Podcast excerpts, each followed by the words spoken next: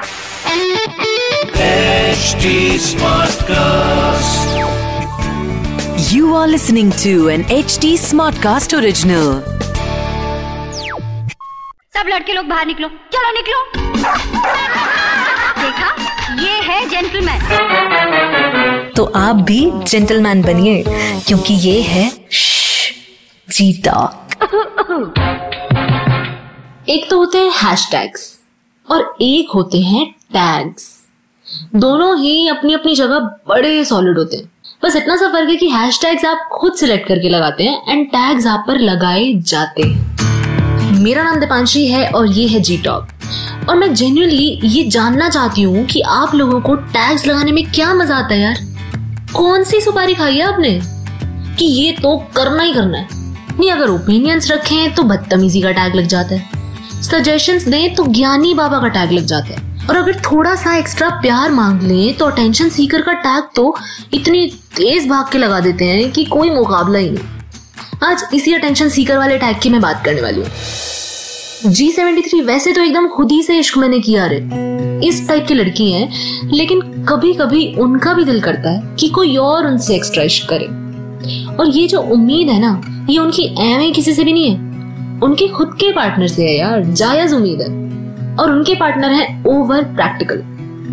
और मुझे ऐसा लगता है कि ये जो ओवर प्रैक्टिकल होने का गुण है ना, ये काफी लड़कों में है। मतलब प्रैक्टिकल होने में कोई बुराई नहीं है, मैं भी हूँ यार, कोई बुराई नहीं है, पर किसी भी चीज का ओवर होना ना हानिकारक होता ही है, आप भी जानते हो ये बात।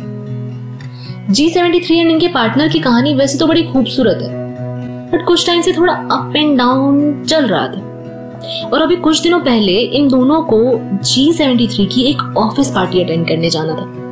एक दिन पहले दोनों ने डिनर करते करते इस पार्टी की डिस्कशन की एंड फाइनल कर लिया कि ये शाम पांच बजे निकल जाएंगे।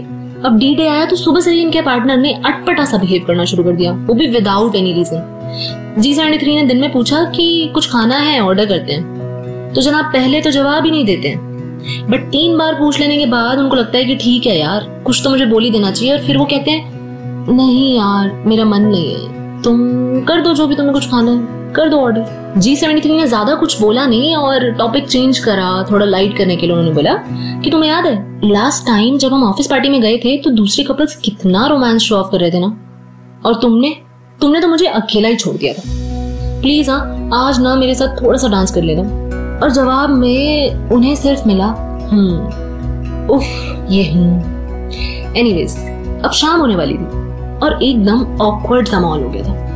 जी सेवेंटी थ्री ने जब पार्टी में जाने के लिए उन्हें रेडी होने को कहा तो वो बोले यार मेरा ना मन नहीं है, तुम चली जाओ, मेरी तबीयत ठीक नहीं लग रही है। जी सेवेंटी थ्री ने बहुत बार पूछा कि हुआ क्या है, किसी बात से अगर नाराज हो तो बताओ ना, बट ही वाज लाइक नहीं यार ऐसी कोई बात नहीं है, मुझे बस अंदर से अच्छा नहीं लग रहा है।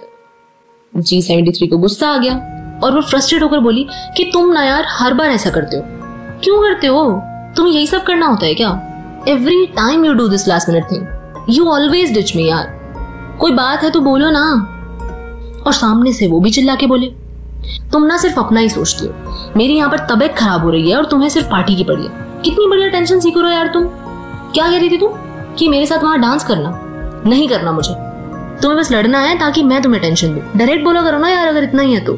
जी सेवेंटी थ्री रोते रोते वहां से निकल गई एंड मुझसे उनकी बात हुई। उन्होंने मुझे बताया कि जब भी उनकी साइड से कोई ऐसा फैमिली फंक्शन होता है या ऑफिस रिलेटेड कुछ या फिर कोई भी आउटिंग प्लान होती है तो वो लास्ट मिनट पे कुछ ना कुछ करके कैंसिल कर ही देते हैं, एंड हजार बार ये बात बोल चुके हैं कि इतनी अटेंशन सीकर बनना ठीक नहीं है, लाइफ में प्रैक्टिकल हो जाओ और ये सब ड्रामा छोड़ दो।